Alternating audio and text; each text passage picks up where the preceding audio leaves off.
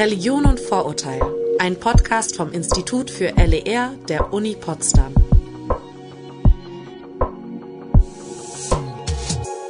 Herzlich willkommen zurück zum Podcast Religion und Vorurteil. Mein Name ist Viktoria Hellwig und ich moderiere den Podcast.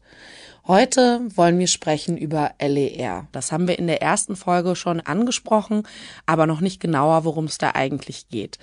Wenn man nicht aus Brandenburg kommt, kennt man das vielleicht gar nicht. LER ist ein Schulfach. Ich bin heute wieder nicht allein im Studio. Bei mir sind Linda Merkel, die Juniorprofessorin für Ethik und Fachdidaktik in LER, Anne Mint, sie ist Soziologin und Jenny Vorpal, die Religionswissenschaftlerin im Bunde. Sie alle drei sind aus ganz unterschiedlichen Disziplinen, aber aus einem gemeinsamen Grund hier.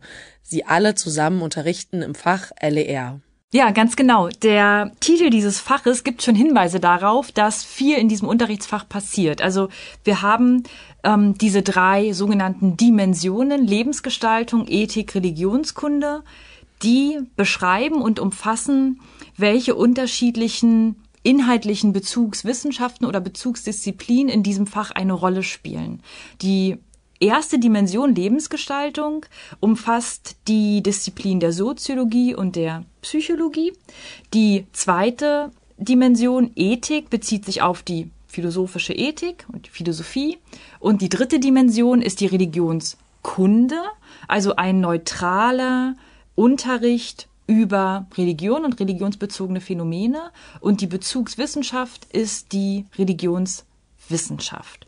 Und die Fachdidaktik als die Wissenschaft oder Theorie eines Unterrichtsfachs bindet diese unterschiedlichen fachwissenschaftlichen Dimensionen oder Disziplinen zusammen und überlegt, wie können diese Disziplinen im Unterrichtsfach in der Schule eine Rolle spielen, zum Tragen kommen. Das heißt, also LER wird dann anstatt von religionskundlichem Unterricht unterrichtet in Brandenburg oder zusätzlich? LER ist in Brandenburg ein Pflichtfach, zumindest sagen wir mal auf dem Papier. Es gibt ähm, in Deutschland unterschiedliche Regelungen in den unterschiedlichen Bundesländern. Das Bundesland Berlin beispielsweise hat den Ethikunterricht, der verpflichtend ist, von Klasse 7 bis 10. Den kann man auch nicht abwählen. Man kann auch nicht den konfessionellen Religionsunterricht anstatt des Ethikunterrichts belegen. Und in Brandenburg ist die Situation ein wenig anders und besonders. LER ist ein Pflichtfach und eigentlich sollte man es nicht abwählen können, aber aufgrund der Entstehung und auch politischen mh, hm, Diskussionen und Verhandlungen um die Entstehung dieses Faches hat man sich darauf geeinigt, dass LER quasi die verpflichtende Ausgangssituation für die Schülerinnen und Schüler ist. Sie sollen dieses Fach belegen. Sie dürfen aber, ähm, wenn sie das extra beantragen und auch die Eltern das stützen und möchten, anstelle des LER-Unterrichts konfessionellen Religionsunterricht belegen. Das ist so eine Sonderregelung, die im Land Brandenburg besteht. Und der ganz wichtige Unterschied ist, dass das Fach LER ein neutrales Unterrichtsfach ist und nicht konfessionell gerahmt wie der Religionsunterricht und man sich innerhalb der religionskundlichen Dimension ähm, mit einer gewissen Distanz oder einem Blick von außen dem Thema Religion nähert. Mhm, also mit anderen Worten, das heißt, äh, mir wird jetzt nicht beigebracht, wie praktiziere ich, wie bete ich richtig. Ich meine, gut, ich gehe davon aus, das wird jetzt auch im Religionsunterricht nicht so oft geübt. Aber es ist dann quasi eher der Blick von außen auf die verschiedenen Religionen auch. Also Innensichten spielen schon eine große Rolle, weil ja gelebte Religiosität thematisiert und dargestellt werden soll. Aber der Unterschied ist eben, dass das Ziel von LER nicht ist, eine religiöse Orientierung oder Haltung oder Lebensgestaltung zu fördern, aber auch nicht eine religionskritische oder eine religionsbestätigende äh, Orientierung. Das obliegt einfach nicht dem Staat, nicht den staatlichen Lehrkräften, wie es LER-Lehrkräfte sind, sondern das obliegt den Familien, den Eltern und den Religions- und Weltanschauungsgemeinschaften. Das ist einfach nicht unser Job oder der Job von ähm, LER-Lehrenden. Mhm, aber das ist ja auch nochmal eine total wichtige Unterscheidung, dass es eben, also ich glaube, das wird auch oft gedacht, in, sofort, wenn es halt um Religion geht, heißt es dann, okay, Religion findet statt, das heißt, wahrscheinlich wird einem dabei gebracht, wie man Religion praktiziert. Ja, oder dass man irgendwie, ähm, wird einem das näher gebracht als, als sinnvolle Lebensorientierung. Es geht eher mehr darum und deswegen ist es vielleicht ganz wichtig zu verstehen, wann LER sich entwickelt hat. Das war eben Anfang der 1990er Jahre, dass man gesagt hat, okay, es ist, man erkennt die gesellschaftliche Relevanz von Religion an. Es gibt eben, ähm, Religion ist sehr präsent in Gesellschaften, in Kulturen, in der Geschichte und in der Gegenwart. Und diese Relevanz äh, erkennen wir an und alle sollten was darüber wissen, egal ob sie jetzt selber religiös sind oder nicht. Und deswegen soll das in ein wertebildendes Fach, was eben auch in der interkulturellen Bildung zu verorten ist, in der Demokratieerziehung, sollte eben auch Religionskunde vorkommen. Und das ist ähm, so ein Aspekt, der bei der Konzeption von LER eine wichtige Rolle gespielt hat, dass man sich daran erinnert, dass das nach der Wiedervereinigung sich etabliert hat. Und dann ist es vielleicht, wenn wir bei dem Beten-Beispiel bleiben, ne, du hast gefragt, heißt es, da wird einem beigebracht, wie man gut und richtig betet zum Beispiel.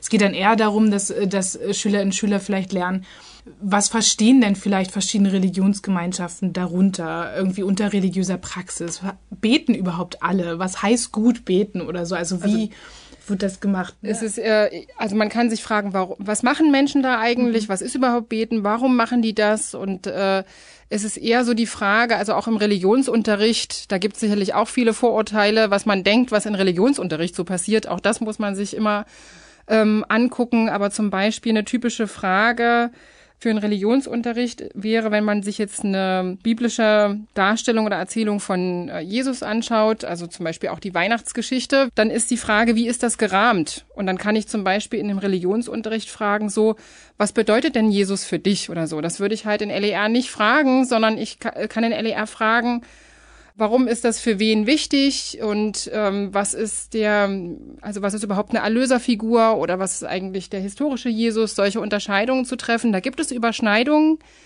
mit dem äh, Religionsunterricht vom Gegenstand her, aber wie gefragt wird, was gefragt wird und was das Lernziel ist, das ist eben wirklich verschieden. Und verschieden ist es vor allen Dingen deswegen, weil LER als Fach probiert, möglichst aktuell zu sein. Eine ganz wichtige Prämisse oder ein ganz wichtiger Ausgangspunkt für das Fach LER sind die Schülerinnen und Schüler.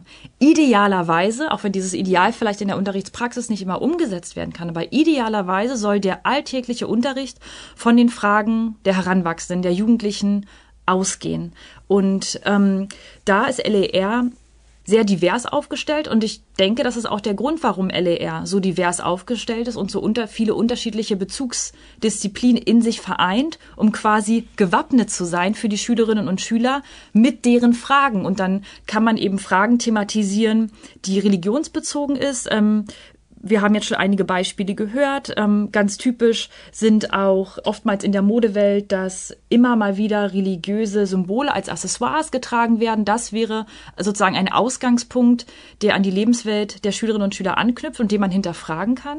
Warum tragen denn so viele Jugendliche Ketten mit einem Kreuz, obwohl sie vielleicht selbst gar nicht sich als religiös empfinden und so weiter?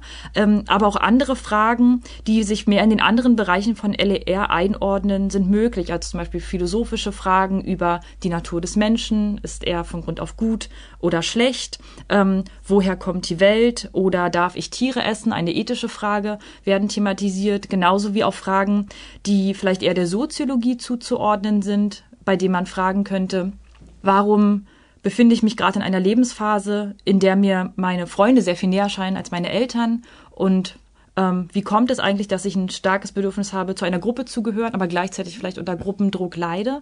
Und diese ganze Diversität kann in LER eingefangen werden und aktuell an die Lebenswelt der Schülerinnen und Schüler angebunden werden und sich auf die Phänomene konzentrieren, die gerade eine Rolle spielen. Das klingt vor allen Dingen halt auch nach einer Chance. Also oft ist es ja nach Rahmenlehrplan sind ja dann bestimmte Themen vorgegeben und ich denke mal, das ist auch schon angepasst irgendwo wie es geht an die Lebenswelt der, der Schülerinnen und Schüler, wenn man sagen kann, okay, ich kann nochmal Themen mitbringen, vielleicht auch Themen, die nie besprochen werden.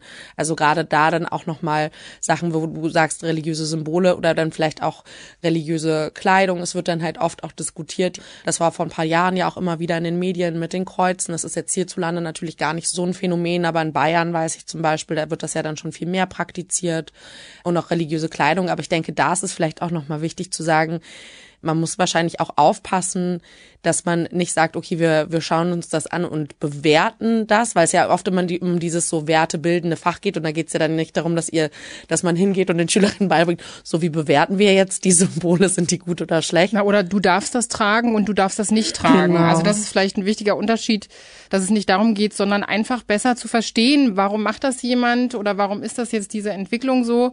Und ich glaube, dass man aufpassen muss, Natürlich geht auch Religionsunterricht von aktuellen Fragen der Schüler und Schülerinnen aus, aber es ist eben, wie gesagt, man muss immer gucken, was ist das Ziel des Unterrichts und äh, wie wird das gerahmt. Und das, was für die Anfangsphase auch von LER besonders entscheidend waren, waren eben diese ganz individuellen, ähm, subjektiven Fragen, aber dass das aufgegriffen wird ähm, oder Themen, die vielleicht sowas wie Umgangsweisen mit Tod oder so oder was, was hat die CDU mit Christentum zu tun oder was passiert eigentlich gerade im Iran? Mhm.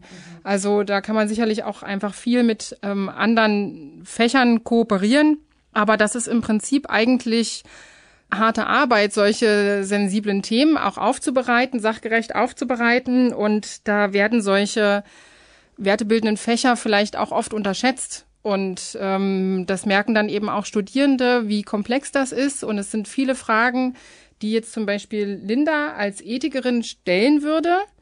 Also zum Beispiel, wie ist die Natur des Menschen, gut oder schlecht, was sie vorhin erwähnt hat, wäre eine Frage, die ich aus religionswissenschaftlicher Sicht nicht fragen würde, sondern ich gucke, was gibt es denn für Konzepte über die Natur des Menschen? Aha, wo kommen die denn her? Warum sind die so? Welche sind denn jetzt wo, wie präsent? Und was macht das? Welche Konsequenzen hat das, dieses Menschenbild? Also wir stellen wirklich sehr unterschiedliche Fragen. Wir arbeiten die mit unterschiedlichen Methoden und auch Zielen. Und deswegen ist diese Interdisziplinarität, also dass hier so viele äh, Bereiche in LER eine Rolle spielen, eine, ein Alleinstellungsmerkmal von diesem Fach, aber auch unglaublich schwierig, das zusammenzubringen, weil sie tatsächlich auch in sich sehr verschieden sind. Und das ist eben auch unsere Aufgabe als Dozierende, das den Studierenden zu vermitteln, dass das machbar ist. Dafür müssen wir es selber auch hinkriegen. Und das passt eben ganz gut. In dem Projektkurs hat man einfach viel Raum. Wir alle drei sind da ähm, und können das gemeinsam mit den Studierenden üben, weil später müssen sie es in der Schule ständig allein machen. Naja, und im Leben krieg, kriegen sie das ja auch mit. Also ich meine, das Leben ist ja interdisziplinär. Genau, genau. Also diese Themen sind ja parallel für uns alle relevant. Es wird ja mhm. parallel gefragt, ja, bin ich gut ja. oder schlecht? Und mhm. äh, dann kommen halt dann noch so Sachen, und dann ist es ja auch total wichtig, auseinanderzuhalten, okay, wann wende ich diese Sachen an kann ich das überhaupt in anderen Fragen anwenden? Genau, weil das bedeutet, also das muss man vielleicht wirklich in der Deutlichkeit auch nochmal sagen. Also Werte bilden, ne, weil du das vorhin gefragt hast, heißt eben wirklich nicht, da werden, werden Antworten wie so ist es richtig, so ist es falsch äh, gegeben, sondern es geht eher darum, die Studierenden, also wir machen es mit den Studierenden, damit die das später mit Schülerinnen und Schülern können. Die Schülerinnen und Schüler sollen eher in die Lage versetzt werden, ihre Position, ihre eigene Position besser zu beleuchten, besser zu verstehen, um sich dann wiederum dazu irgendwie verhalten zu können. Das bedeutet, ne, wenn ich denke, das und das ist mir wichtig, dann ist der LER-Unterricht bietet eben dann einen Raum und eine Möglichkeit, unter Anleitung sozusagen, sich selber mal damit auseinanderzusetzen. Warum sind mir die Sachen so wichtig? Und gleichzeitig sollen den Schülerinnen und Schülern eben auch die Skills beigebracht werden, dann auch miteinander ins Gespräch zu kommen. Ne? Also auch das Verständnis für andere zu entwickeln, für andere Lebenseinstellungen, für andere Wertvorstellungen oder Lebensentwürfe.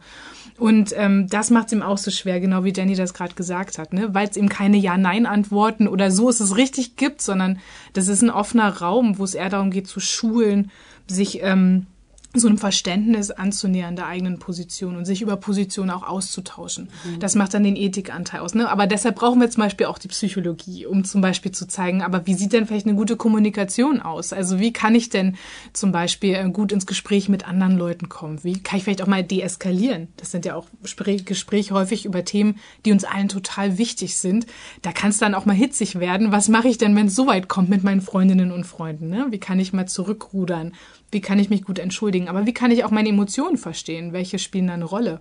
Und die auch mal benennen zu können. Und dafür brauchst du diese ganzen Teildisziplinen. Und ich glaube auch, dass ähm, das ist eben wichtig, dass das Ziel nicht unbedingt ist, Konsens zu erreichen, sondern man muss sich auch äh, streiten können. Und das sehen wir auch in gesellschaftlichen Debatten äh, nicht nur auf Parteienebene aktuell, sondern das sieht man in Familien, man kennt das. Ähm, und das ist gar nicht so leicht, solche ähm, Diskussionen, die auch emotional aufgeladen sind, äh, sachlich und respektvoll zu führen, Dissens auch auszuhalten. Ähm, aber es trägt dazu bei, dass ich nicht einfach nur Meinungen habe und sage, oh, finde ich doof oder es ist irgendwie so ein Gefühl, sondern ähm, das Ziel ist, dass ich meine Handlungen und Wertsetzungen begründen kann, auch andere Begründungen akzeptieren kann. Das heißt aber nicht, dass alles irgendwie egal und alles okay ist.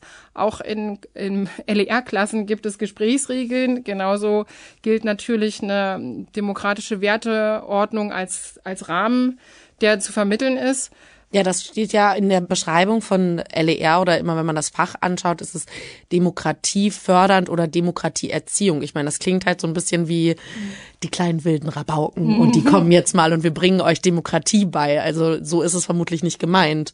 Was bedeutet das denn? Also gerade Demokratieerziehung klingt halt schon so ein bisschen harsh. Ja, ich glaube, das ist das Stichwort Partizipationskompetenz super wichtig. Genau, ähm, in LER wird Demokratiebildung, würde ich es eher nennen, als Erziehung ganz stark mit Teilhabe oder Partizipation verknüpft. Tatsächlich ist, das ist jetzt eine eher sozusagen didaktische ähm, Sprechweise, die sogenannte Partizipationskompetenz, also die Fähigkeit zur Teilhabe, mh, ein übergreifendes Ziel im Fach LER.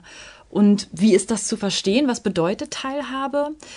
LER möchte die Schülerinnen und Schüler dazu befähigen, selbstbestimmt an der Gesellschaft, in der sie leben, im Kleinen, bei Freunden, im Familienkreis, als auch im großen ähm, gesellschaftlichen Kontext, aktives Mitglied zu sein und ein Mitglied, was in der Lage ist, auch mitzugestalten. Also mir persönlich, so verstehe ich das Fach LER, ähm, ist wichtig, dass die Schülerinnen und Schüler sich nicht als rein passiv erfahren, als Menschen, denen die Welt so passiert und die einfach nur aufnehmen und ähm, sich so ein bisschen, ja, ich sag's jetzt mal so einfach, sich treiben lassen, sondern ich denke, LER hat das Potenzial, die Schülerinnen und Schüler dazu zu befähigen, die Gesellschaft und bestimmte Phänomene zu verstehen und auf dieser Grundlage auch Handlungsmöglichkeiten auszuloten, wie sie sich selbst einbringen können. Und das muss jetzt nicht unbedingt auf politischer Ebene sein. Wenn man jetzt an die Demokratiebildung denkt, dann denkt man sofort irgendwie an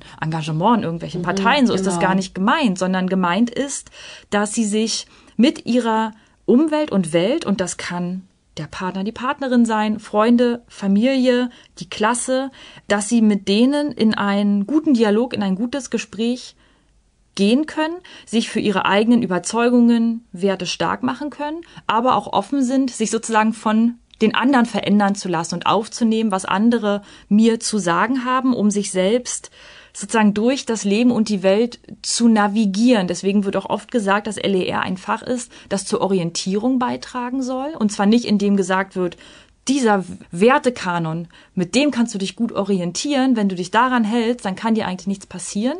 So ist es nicht gemeint. Es ist eher ähm, so gemeint, dass wir die Schülerinnen dazu zu befähigen, sich selbst eben zu Wertfragen eine Meinung zu bilden. Aber, und diesen Gedanken ähm, habe ich von einer ganz netten äh, Kollegin Anne Burkhardt geklaut. Ähm, die hat nämlich einmal im Gespräch gesagt, diese Fächergruppe, zu, denen, zu der auch LER gehört, ja, die muss auch desorientieren. Also das Fach ist auch dazu da, Alltägliches zu hinterfragen oder bestimmte Glaubenssätze, Vorurteile, Stereotype, die man als so gesetzt sieht, zu dekonstruieren, also in Frage zu stellen und ähm, möglicherweise durch andere, hm, ich sag's mal einfach bessere Erklärungsansätze ähm, zu ersetzen oder eine Bereitschaft mitzubringen, bestimmte Vorstellungen eben zu, zu verändern. Dadurch, dass ich konfrontiert bin mit anderen und mit anderen Lebensentwürfen, kommt automatisch meistens die Frage, hm, wie ist es eigentlich bei mir?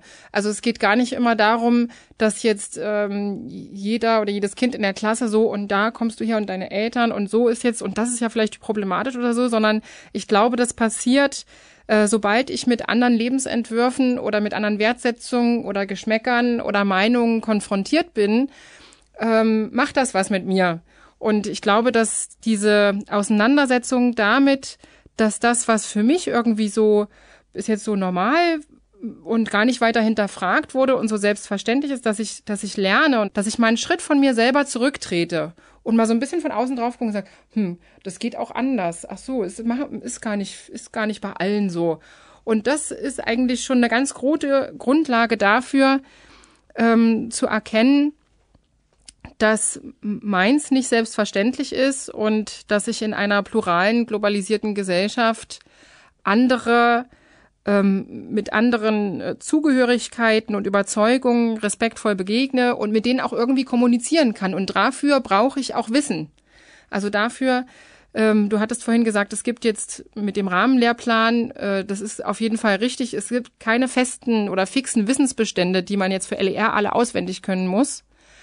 Aber was sie lernen müssen, ist, wo man sich gutes Sachwissen über etwas herholt und wie man sich das ähm, erarbeitet und das was, Wissen, was sich ständig verändert, mit, sag ich mal, alten Wissensbeständen verknüpft, um die besser verstehen zu können. Das ist was, was sie ähm, bei uns lernen. Wir hatten vorhin viel über ChatGBT gesprochen. Wir merken, wie schnell sich das alles ähm, ähm, verändert. Darauf können wir unsere Studierenden gar nicht so vorbereiten, aber wir können sie darauf vorbereiten, wie sie damit umgehen und wo sie sich gute Sachinformationen holen. Genau, und dann vielleicht eben bestimmte Konzepte auch weiter fassen. Ne? Das geht auch darum, dass die Schülerinnen und Schüler eben das lernen, sozusagen nicht nur andere Entwürfe zu sehen und zu denken, so, ach, wie ist das bei mir eigentlich, sondern ähm, was du kurz erwähnt hast jetzt mit dieser Selbstverständlichkeit, weil die Schwierigkeit ist ja häufig, die Dinge, mit denen wir groß werden, die haben für uns eine Selbstverständlichkeit und die werden auch ein bisschen zu Normen.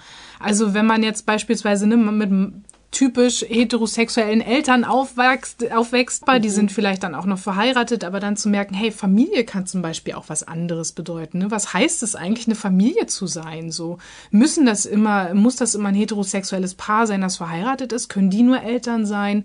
Können auch andere Menschen Eltern sein? Was heißt es, Eltern zu sein? Ähm, genau. Und sind das, sind andere Entwürfe, sind die dann genauso Familie? Und was macht das dann aus? Ne? Und das sozusagen zu verstehen und dann diese Konzepte, wie du gerade gesagt hast, an Wissensbestände anknüpfen und zu erweitern. Also zu merken, eine Familie ist nicht nur am besten heterosexuelles Paar, das verheiratet ist mit zwei Kindern, mhm. sondern äh, das kann vielleicht eben auch das schwule Pärchen von nebenan sein oder das kann auch ähm, dann das lesbische Pärchen sein, das aber verheiratet ist und drei Kinder hat oder mhm. so.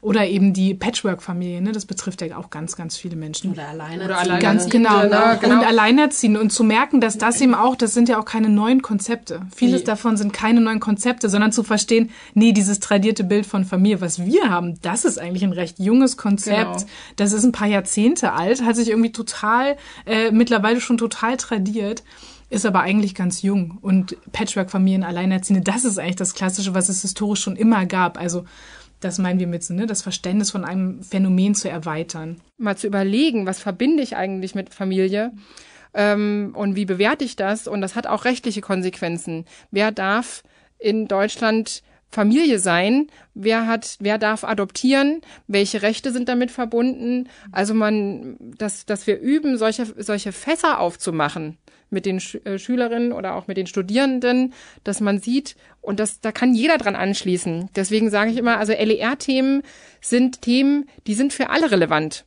Und das ist eben das Gute, dass man einfach über die Schule, über die Schulpflicht, kommt man einfach an alle Leute ran. Also das äh, Wegen ist Bildung so eine gute Ressource in einer sich ständig verändernden Welt, in einer pluralen Gesellschaft. Und deswegen haben wir, das war auch eine große Motivation für den äh, Podcast, weil wir gedacht haben, das ist eben ein Thema, das ist nicht nur für unsere Studierenden relevant, sondern ähm, Religion und Stereotype. Das ist ein Thema, ähm, was für religiöse und nicht religiöse Menschen ähm, wichtig ist ja, ich meine, jeder verortet sich halt woanders, gerade wo du es ansprichst, religiös oder nicht religiös, hat jeder natürlich meistens irgendwie eine Idee, hat irgendwo natürlich auch Ideen von zu Hause mitbekommen, aber auch selber entwickelt und ist dann jetzt entweder ungläubig, Agnostiker, religiös und verortet sich aber im Gegensatz zu anderen Menschen natürlich auch an unterschiedlichen Punkten. Aber das ist halt das Spannende an LER, dass es wirklich diese gesamtgesellschaftlichen Themen aufgreifen. Ich meine, Familie, jeder kommt ja aus irgendeinem Kontext raus. Und sogar wenn, wenn ich sage, okay, ich bin in einer Pflegefamilie aufgewachsen, die nicht meine biologische ist, ist es ja auch ein Konzept mhm. von Familie natürlich. Ganz genau. Und daran merkt man auch, dass die Themen, das ist auch das Spannende an den LER-Themen, die können halt immer komplexer werden. Also es ist ja auch gar nicht so abgehoben, wenn wir jetzt sagen, okay, es geht auch um politische Teilhabe und wir gucken uns das dann globalisiert an. Das macht man dann mit älteren anderen Schülerinnen und Schüler. Aber das sind eben Fragen, die beschäftigen ja auch schon kleine Kinder und deshalb passt es eben auch so, ne? Wenn man sagt, so ab der fünften Klasse hat man das schon, das sind ja Fragen, die auch Kinder schon umtreiben, ne? Und dann wird es eben altersgerecht aufbereitet sozusagen und kann immer komplexer werden, sodass die Schülerinnen und Schüler eben merken, das ist nicht so isoliert, ja, da haben sich dann in der fünften Klasse mal mit Familie und Freundschaft beschäftigt und später kann man dann eben gucken, was hat das vielleicht auch für rechtliche, für politische Implikationen, so sich darüber austauschen. Und so merken die Heranwachsenden sozusagen auch immer mehr selber, wie wichtig das, oder eigentlich merken sie es von Anfang an. Ne? Familie und Freundschaft ist von Anfang an wichtig. Und dadurch ähm, passierte genau das, was wir auch wollen, dass es eben nicht so ein isoliertes Wissen ist. Mhm. Das ist nicht so ein Fach, wo man hingeht und da wird man frontal beschult, dieses kritische Denken und sich das, das Auseinandersetzen mit sozialen Beziehungen oder mit ähm, der eigenen oder anderen Kulturen, das hat Auswirkungen darauf, wie ich mit anderen Menschen umgehe, wie ich ähm, unterwegs bin, wenn ich reise oder wie ich Nachrichten wahrnehme, wie ich Netflix gucke. Also das ähm, prägt auch meinen Alltag und ich empfinde das als große Bereicherung, dass ich quasi dafür bezahlt werde, immer weiter fragen zu können und sowas erforschen zu können und das ähm, gemeinsam ähm, zu erarbeiten. Und das, was Anne gesagt hat, das finde ich eben auch wirklich wichtig, dass ähm, in Bezug auf Religion und Vorurteil oder eben dann auch Stereotype, dass auch Kinder, wenn wir jetzt vorhin über die fünfte, sechste Klasse gesprochen haben, Kinder lernen unglaublich schnell und die Armen über Handlungen, über Sprechen ganz schnell auch vorurteilsbehaftete Aussagen und diskriminierendes Handeln nach. Und das hat ähm, immer auch Auswirkungen, dass manche Sachen empfinden wir vielleicht erstmal als harmlos und sagen, das ist ja auch gar nicht böse gemeint. Ähm, aber durch die, auch schon durch die Wiederholung geht das ziemlich schnell, dass so Assoziationen, die man hat, ähm, Auswirkungen haben auf ganz, ähm, ganz viele Lebenswirklichkeiten. Zum Beispiel, äh, was ist typisch Junge, was ist typisch Mädchen. Aber so, dass man zum Beispiel sagt, also Männer sind weniger emotional als Frauen. Und das hat aber Auswirkungen dazu, darauf, was äh, zum Beispiel Männern zugetraut wird als Aufgabe oder zugewiesen wird. Und was ähm, dann eher da gesagt wird, nee, das, das machen lieber die. Also das äh, hat bis hin zu Berufen, Berufswahl, ähm, hat das massive Auswirkungen, wo man es ist nicht böse gemeint. Das ist vielleicht auch ein Fach, wo man vielleicht direkt von Anfang an auch rassismuskritisches Denken beibringen kann, weil man ja. da sich ja dann als Lehrkraft wahrscheinlich schon von Anfang an mit diesen Bildern auseinandersetzen muss. Aber da auch Kindern, also wenn ich an meine eigene Schulzeit zurückdenke, Rassismus kritisch wurde erst gegen Ende meiner Schulzeit, gegen die Abi-Zeit überhaupt irgendwas Wenn gemacht. Und dann, ja. genau, also dass man auch darüber spricht, dass Rassismus ein gesamtgesellschaftliches Problem in Deutschland ist, wir in einem rassistischen System leben. Das sind alles Dinge, die ich erst lange, lange nach der Schulzeit ja. erfahren habe. Das hat ja auch viel mit gesellschaftlichem Wandel zu tun. Also was gerade so auf dem, das meinte ich mal in der ersten Folge so, was, was liegt auf dem Tisch gerade, ja? Und da entwickelt sich so eine Gesellschaft ja auch äh, weiter und dann ist das die Kompetenz von LER-Lehrkräften, sowas aufzugreifen. Ähm, und ich glaube, da kann Bildung wirklich ähm, dem viel entgegenwirken und äh, für Aufgeschlossenheit sorgen, dass man wirklich auch mündige BürgerInnen, die wir uns ja in der Regel wünschen, die, das hatte Linda vorhin mit der Teilhabe so schön erklärt, die Unterschiede wahrnehmen, auch ähm, andere akzeptieren können, ohne vorschnell äh, zu beurteilen. Das heißt nicht, dass ich nie urteilen darf. Natürlich urteile ich auch, aber ich muss aber ähm, erstmal das auch wahrnehmen. Ich glaube, ein wichtiger Punkt ist ja, dass wir nicht mit Fächern wie LER sagen, wir bekämpfen Rassismus aktiv und danach gibt's den nicht mehr, sondern dass man einfach sagt, okay, aber wir zeigen euch, wir sensibilisieren und zeigen ja. irgendwie Probleme auf. Es geht nicht um das Fingerzeigen. Also ich habe neulich auch viel, ähm, hatten wir zu Hause darüber gesprochen, dass man ja auch selber da gar nicht davon frei ist und das gar nicht darum geht, auf, auf irgendwen mit dem Finger zu zeigen, sondern überhaupt erstmal äh, Dinge wahrzunehmen. Das ist ja auch das Problem tatsächlich. Also ähm, bei vielen Diskriminierungsformen, ne, wir können ja Kindern auch noch und nöcher, also wir können natürlich beibringen, was ist Rassismus, so dass sie vielleicht Rassismus sensibler, kritischer denken und handeln können. Gleichzeitig ist das nur die halbe Miete, weil das Problem bei vielen Diskriminierungsformen ja ist, dass Personengruppen ähm, benachteiligt werden und dabei eine Gesellschaft entsteht, die so aussieht, als würde sich das Vorurteil bewahrheiten. Also wenn ich halt mit bestimmten marginalisierten Gruppen beispielsweise, ne, wenn wir sagen, ja, die sind aber schlechter ausgebildet oder so und daraus das Vorurteil entsteht, wirklich das sehr negative Vorurteil, die können nix. Oder so. Und dann sagt man Kindern, nein, nein, das stimmt aber alles gar nicht, das ist total rassistisch. Und dann gehen sie aber durch eine Welt und sehen, ah, okay, wer arbeitet denn im Niedriglohnsektor? Ähm, dann ist es ihm wichtig, auch diesen nächsten Schritt zu gehen, zu sagen, ja, aber das ist nicht, weil sich das Vorurteil doch bewahrheitet, sondern das ist eine Folge von Vorurteilen, das ist eine Folge von diskriminierenden Strukturen. Und das gleichzeitig beizubringen, ist halt total wichtig. Lehrerinnen, Lehrer sind halt wichtige MultiplikatorInnen. Das bedeutet, die stehen halt vor einer Klasse und die geben bestimmte Inhalte wieder und die können zum einen ähm, Bildung vermitteln über die Inhalte, sind aber gleichzeitig auch Vorbilder. Ne? Also das ist auch so ein Raum fürs Modelllernen, wie wir das nennen würden. Ne? Also wo Kinder sich Sachen abgucken. Ähm, genau. Darin sehe ich eine unheimliche Chance im Fach LER, dass dieses wichtige Thema rassismus-sensibler Fachunterricht quasi explizit und implizit thematisiert werden kann. Also es kann offenkundig als Unterrichtsthema besprochen werden. Wo sehen wir Rassismus in unserer Gesellschaft? Ähm, inwiefern profitieren bestimmte Gruppen von rassistischen Strukturen? Inwiefern werden Gruppen davon selbstverständlich auch benachteiligt? Das kann Unterrichtsthema sein, aber gerade durch die Struktur von LER und wie das Fach konzipiert ist, ist diskriminierungssensibler Unterricht, rassismussensibler Unterricht eigentlich immer Thema.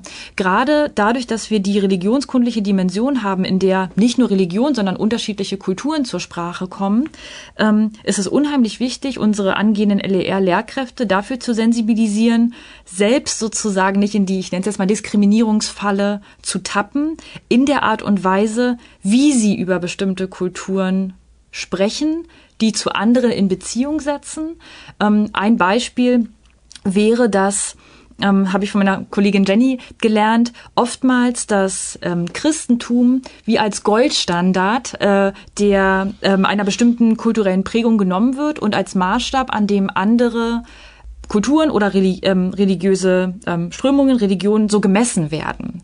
Und dass allein schon dieser Blick diskriminierend, nicht unbedingt rassistisch, aber zumindest diskriminierend ist, ähm, das gilt es auch zu schulen und ins, ins Verhältnis zu setzen. Und darum, äh, also ich, ich denke, das ist sehr herausfordernd für die Lehrkräfte. Ich stelle es mir selbst sehr herausfordernd vor, aber ungemein wichtig, da eigentlich in jeder LER-Stunde, wo Diskriminierung und Rassismus selbst nicht explizites Thema ist, es unterschwellig immer mitschwingen kann durch die Art und Weise, wie der Unterricht selbst gestaltet ist. Es geht nicht immer darum, plakativ was zu thematisieren, ähm, und davon auszugehen, ja, die Kinder gehen sowieso bei Familie von Mann, Frau verheiratet aus oder von äh, Religion XY, sondern überhaupt erstmal zu erfassen, zu erheben in meiner Gruppe der Lernenden, oder mit wem ich gerade rede, was haben die denn eigentlich für Vorstellungen? Vielleicht sind die ja auch gar nicht so. Also ich nicht, dass ich davon ausgehe, ähm, dass, dass, meine, dass meine Klasse jetzt so und so zusammengesetzt ist und sowieso mit diesen Vorurteilen kommt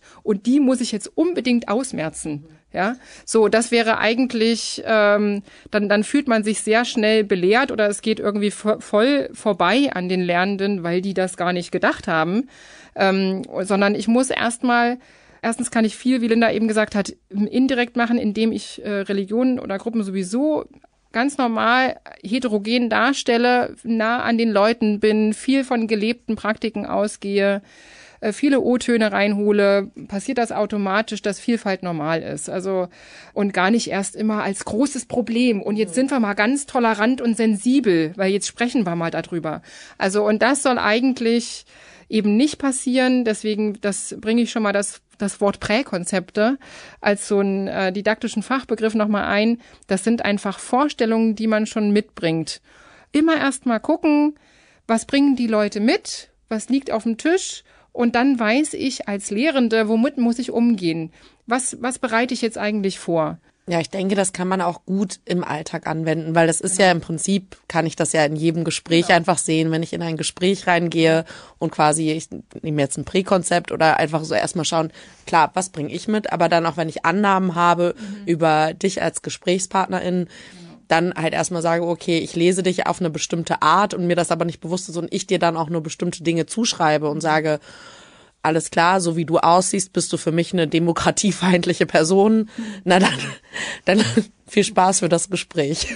Also ich glaube, das, das kann man schon ganz klar sehen. Und das lernen die Studierenden ja selber. Deshalb ist das Seminar so wichtig. Ne? Also da haben wir tatsächlich als Dozierende auch die Aufgabe, ein Teil, den sie lernen sollen im Seminar, ist dann eben auch dieses sich selber erstmal ausloten. Weil wie sollen sie das später anleiten, wenn sie das selber noch nie geübt haben? In vielen Klassen sitzen ja auch Schülerinnen und Schüler, die von unterschiedlichen Diskriminierungsformen betroffen sind. Und das Problem ist, wenn man immer wieder mit bestimmten Vorurteilen konfrontiert wird, kann das auch dazu führen, dass man dich eben selber auch aufnimmt. Ne? Also dass Jungs dann auch selber irgendwann denken, ich, ja, bestimmte väterliche Aufgaben, die gebe ich vielleicht lieber ab, weil ich kann das gar nicht so. Ne? Mhm. Oder so, wenn wir jetzt mal Klar, mit so Klischees arbeiten ja wollen. Die kann man ja auch weiterentwickeln. Sie machen die genau. Welt einfacher. Ja. Also das ist halt auch wirklich, ähm, es ist ja nicht so, als ob wir nicht Kategorien auch brauchen für unser Denken. Wir brauchen auch Schubladen, um die, um die Vielfalt der Welt irgendwie zu sortieren. Das würde uns alles äh, maßlos überfordern. Und deswegen kann sowas viel Orientierung geben oder auch Sachen erleichtern, wenn ich mein Handeln dadurch rechtfertigen kann. Ähm, ich glaube, dass wir nur dafür da sind und sagen, okay, aber wann und in welchem Bereich wird es für wen wirklich ein Problem? Welche Konsequenzen hat das da?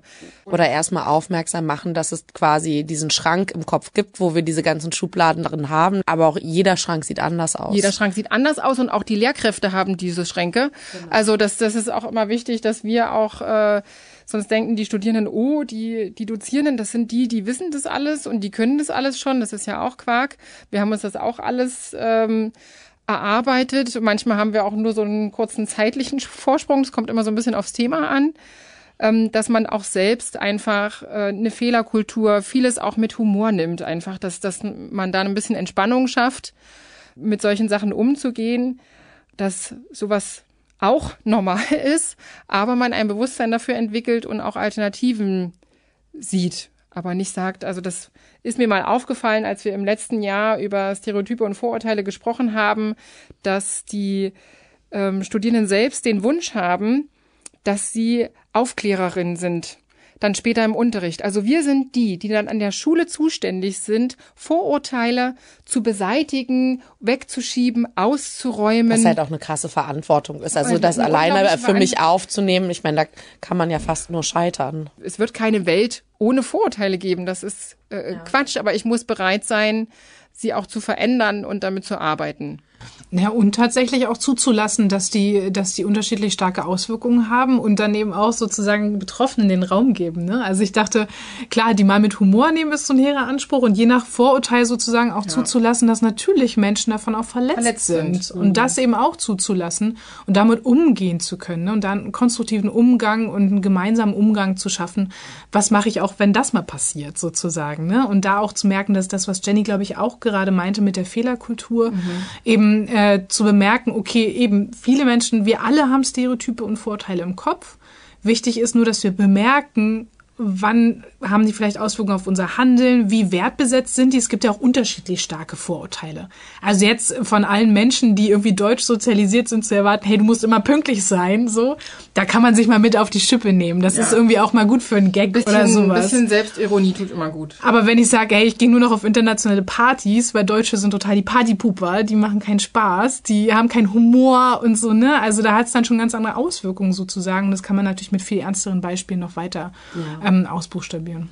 Ja, das Spektrum der Themen ist absolut groß in LAR und ich denke, das können wir in den nächsten Folgen auch nochmal weiter ergründen. Ihr habt heute schon gehört, wie weit in wie viele Themenfelder das Fach LER reingeht. Sogar wenn ihr keine Studierenden, Lehrenden oder SchülerInnen seid, betreffen euch sicherlich Themen von Diskriminierung, Ausgrenzung oder ihr seid auch einfach mal interessiert an diesen Thematiken. Ich möchte mich bei euch bedanken, dass ihr heute wieder dabei wart, Jenny, Anne und Linda. Und wir hoffen, ihr schaltet das nächste Mal wieder ein. Wenn ihr interessiert seid, in den Show Notes haben wir noch ein paar Links und weiterführende Literatur eingestellt. Religion und Vorurteil wird produziert vom Evangelischen Rundfunkdienst Berlin. Sounddesign und Schnitt Steven Gödicke. Redaktion und Moderation Viktoria Hellwig.